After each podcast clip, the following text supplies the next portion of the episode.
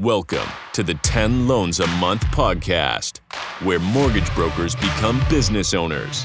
And now, your host, Scott Peckford. Hey, Broker Nation, doing this series right now called The Science of Brokering. And I've always had this sort of bit of a nerd where I love to learn about psychology or sociology and then apply those learnings to running a better business. And I always find that there's ways, if we think about it, we can do this. And so I call it the science of brokering. So today's topic is the overconfidence effect. And before I get into what it is, I'm going to tell you a quick story. This was maybe 10 years ago. A friend of mine, a guy named Michael, maybe it was more than 10 years now, we basically decided that, hey, we saw all these websites that were coming up, you know, monitor your credit report, freecreditreports.com. And we're like, there's got to be some kind of business. We saw them at football games and then we saw them on like, you know, on TV ads. And we're like, this has got to be a big business. And it was primarily in the US, it wasn't in Canada yet. And so we thought, this has got to be money. We got to figure out how to do this. So we created a company called Debt Monkey, which was going to help monitor credits. And so we came up with a business plan. And if you looked at our spreadsheets, our graphs, it looked like a hockey stick. It was like flat for a long time, then it just shot up to the right. We're like, you know, and I remember sitting down and showing my wife this, and she's like, this is a crazy idea. I don't think that this is a good idea. But of course, we were like, no, no, no. Like, look, we can see the data. All these other people are having success with it. We will figure it out. And I went and I decided to go pitch this idea to a friend of mine. So I have a friend, an entrepreneur who's in his 70s.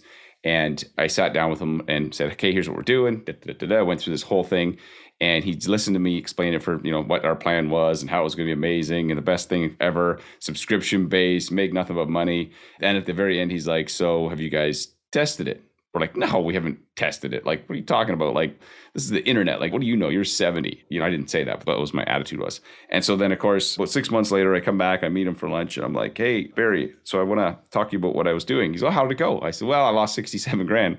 And my wife was like ready to murder me because not only did i lose the 67 grand but my mortgage business literally tanked during that time because i was so focused on this crazy idea and I came back, and then he said, Well, you know, you sounded like you really wanted to do it anyway, and you weren't going to listen. So then he went on to tell me a story about how he had lost a million dollars on something in business because he had failed to test it. And so I was like, Oh my gosh, you know, so here's a perfect example of the overconfidence effect. My partner and I, my business partner, he went on to build a very successful separate business. And I went on back into the mortgage business, but we had this overconfidence effect because we saw everybody else was having appearance of success with this, and we figured we could figure it out too. We didn't really have a very good business plan. So, this overconfidence effect is well established bias in sociology, which basically where people tend to overestimate their ability, they overestimate what they know, and this can lead to all sorts of you know bad outcomes. And so, a couple studies that were done. One was 84% of Frenchmen think they're above average lovers. I didn't make this up, so you can go research this if you like. 93% of students believe they're above average drivers. So students thought they're even better drivers than the average person. 68% of professors thought they were in the top 25%. Of course, these things can't be true because mathematically it's impossible for that to be the case. But the overconfidence effect is what accounts for that. And just so you know as well, they say overconfidence effect is more pronounced in men than in women.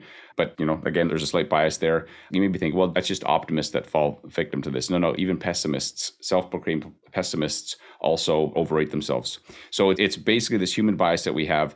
And as much as it does lead to lots of catastrophe, I think there's a golden nugget in this, and is that there are some great things that come from people being willing to take risk, right? So that $67,000 loss I had, it burned into my mind the importance of testing things. I don't start anything now. There's no business that I ever get involved in.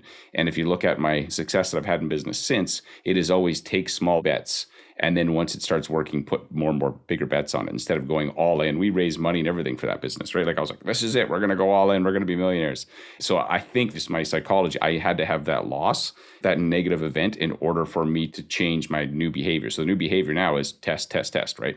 So how does this relate to your mortgage business? We can all have a tendency towards this. So I'm going to talk about it from two different angles. I'm going to talk about it if you're an experienced mortgage broker listening to this. I'm going to talk about it if you're a newbie. So if you're experienced, I think that you can become complacent. And so I remember I have a friend, he went to school for like 12 years, crazy smart dude, like really, really smart. And so I said, Oh, tell me like what you've learned. He got like, a, you know, multiple degrees. And so he took a piece of paper and he put it down for me and he drew a circle and he said, Before I went to university, I spent 12 years in school, and he drew a little small circle. And he said, Inside the circle is everything that I know about the topic. And then the outside edge of that circle is everything I don't know, right? So it's like, okay, cool. And then he drew a great big circle next to it. And he said, This is what I learned in university. Everything that I know is inside the circle. But he said, if you look, the outside edge of the circle is bigger now. So what I've realized is that the more I know, the more I realize I didn't know. And that to me is the sign of maturity. It's a sign of saying, wait a second, this is more complicated than we think, you know, and it keeps you curious and keeps you learning. And so I have this philosophy now where I'm always looking at the circle. I'm like, okay, the more I learn, the more I realize there's more to learn. There's more that I don't know. And I apply this idea of the two circles to business in general. The bigger the business gets, there's gonna be more things you don't know. If you ever watch the show Undercover Boss, you know, guys and girls that go out to their business and they're working in their business at the ground level and they're always shocked at what they find. They're like, oh my, how can this be happening here? And it's because the business has gotten so big and they're so far away from it, they have no idea what's going on out there. There's a great story about Airbnb when they first launched. They were getting some success in New York. And the guy that was basically advising them, these were young guys, it was Airbnb was a crazy idea when it first came out. But in any case, they were like, How do we grow? How do we scale? And he's like, You need to go talk to your customers. He goes, What do you mean? Like, we can't scale that. He goes, Doesn't matter. At this stage, you need to go out so they went out to New York. They spent time with their customers. They realized they're having trouble with some of the user interface, helped them with the photos, and then they went back and took that knowledge. So because as the business started to grow, they had to go out to the outer. I call it walk the perimeter. You have to go out and talk to your customers. So in our brokerage, one of the things we do, so ILMB Mortgage Pros is a brokerage that we have where we train new brokers. I think we've got a great training program. As it continues to grow, I still think that it could get better. And so one of the things I do on a weekly basis is I'm reaching out to our agents and I'm like, where are you getting confused? Where are you getting tripped up?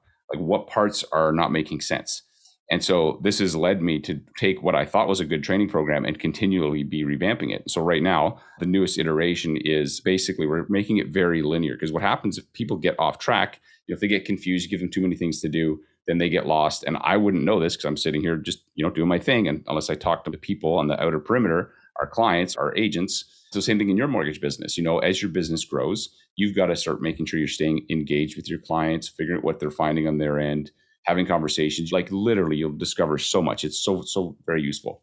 So, in any case, that would be the first thing. If you're experienced, remember that the more you know, realize that the bigger that circle of knowledge grows, the more things that you don't know, and the more you have to really vaccinate yourself from it, from that overconfidence by having lots of conversations and checking in with people. That would be my suggestion. And now, if you're new, I suspect that you believe right now, if you're brand new, you're like, you have a higher than average chance of being in the mortgage business in two years. And unfortunately, the data says that's wrong. So, somewhere between 75 to 85% of new mortgage brokers do not renew their mortgage license after two years, which is crazy.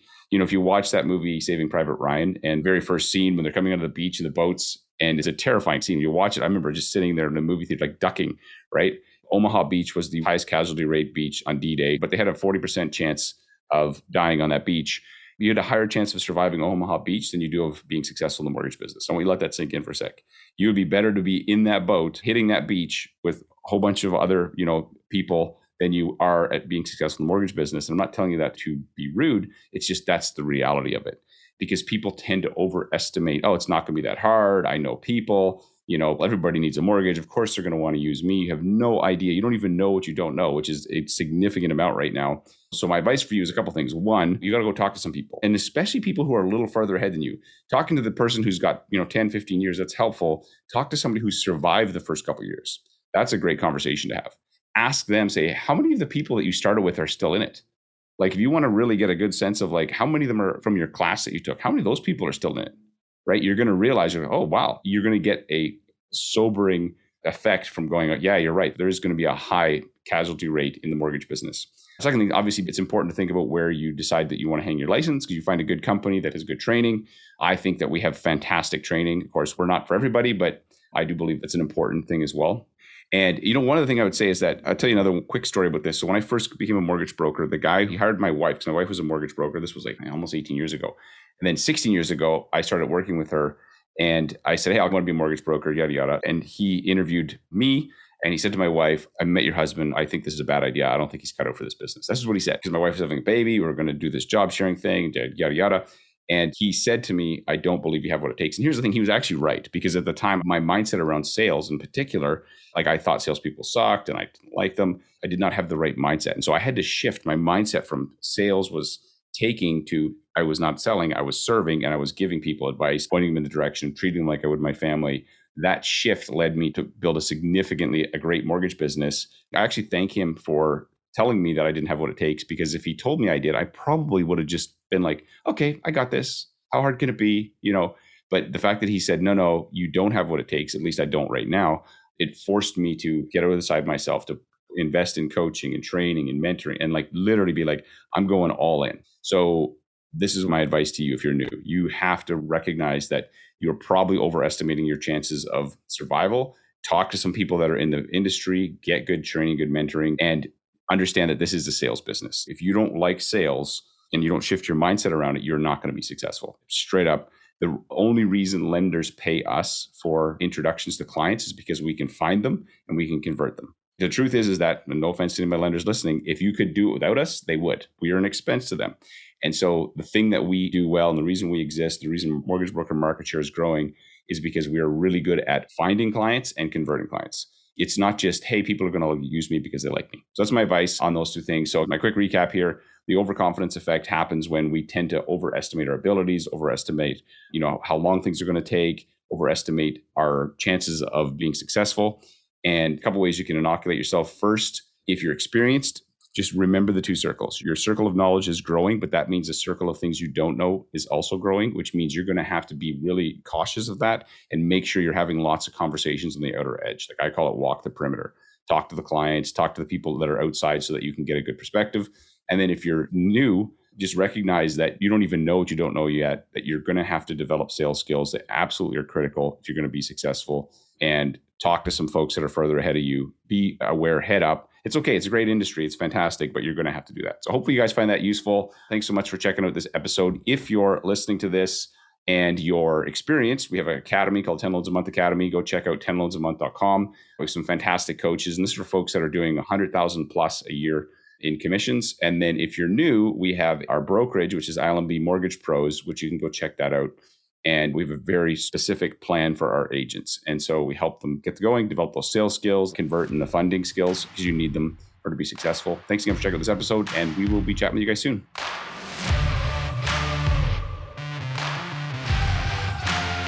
This is an I Love Mortgage Brokering production.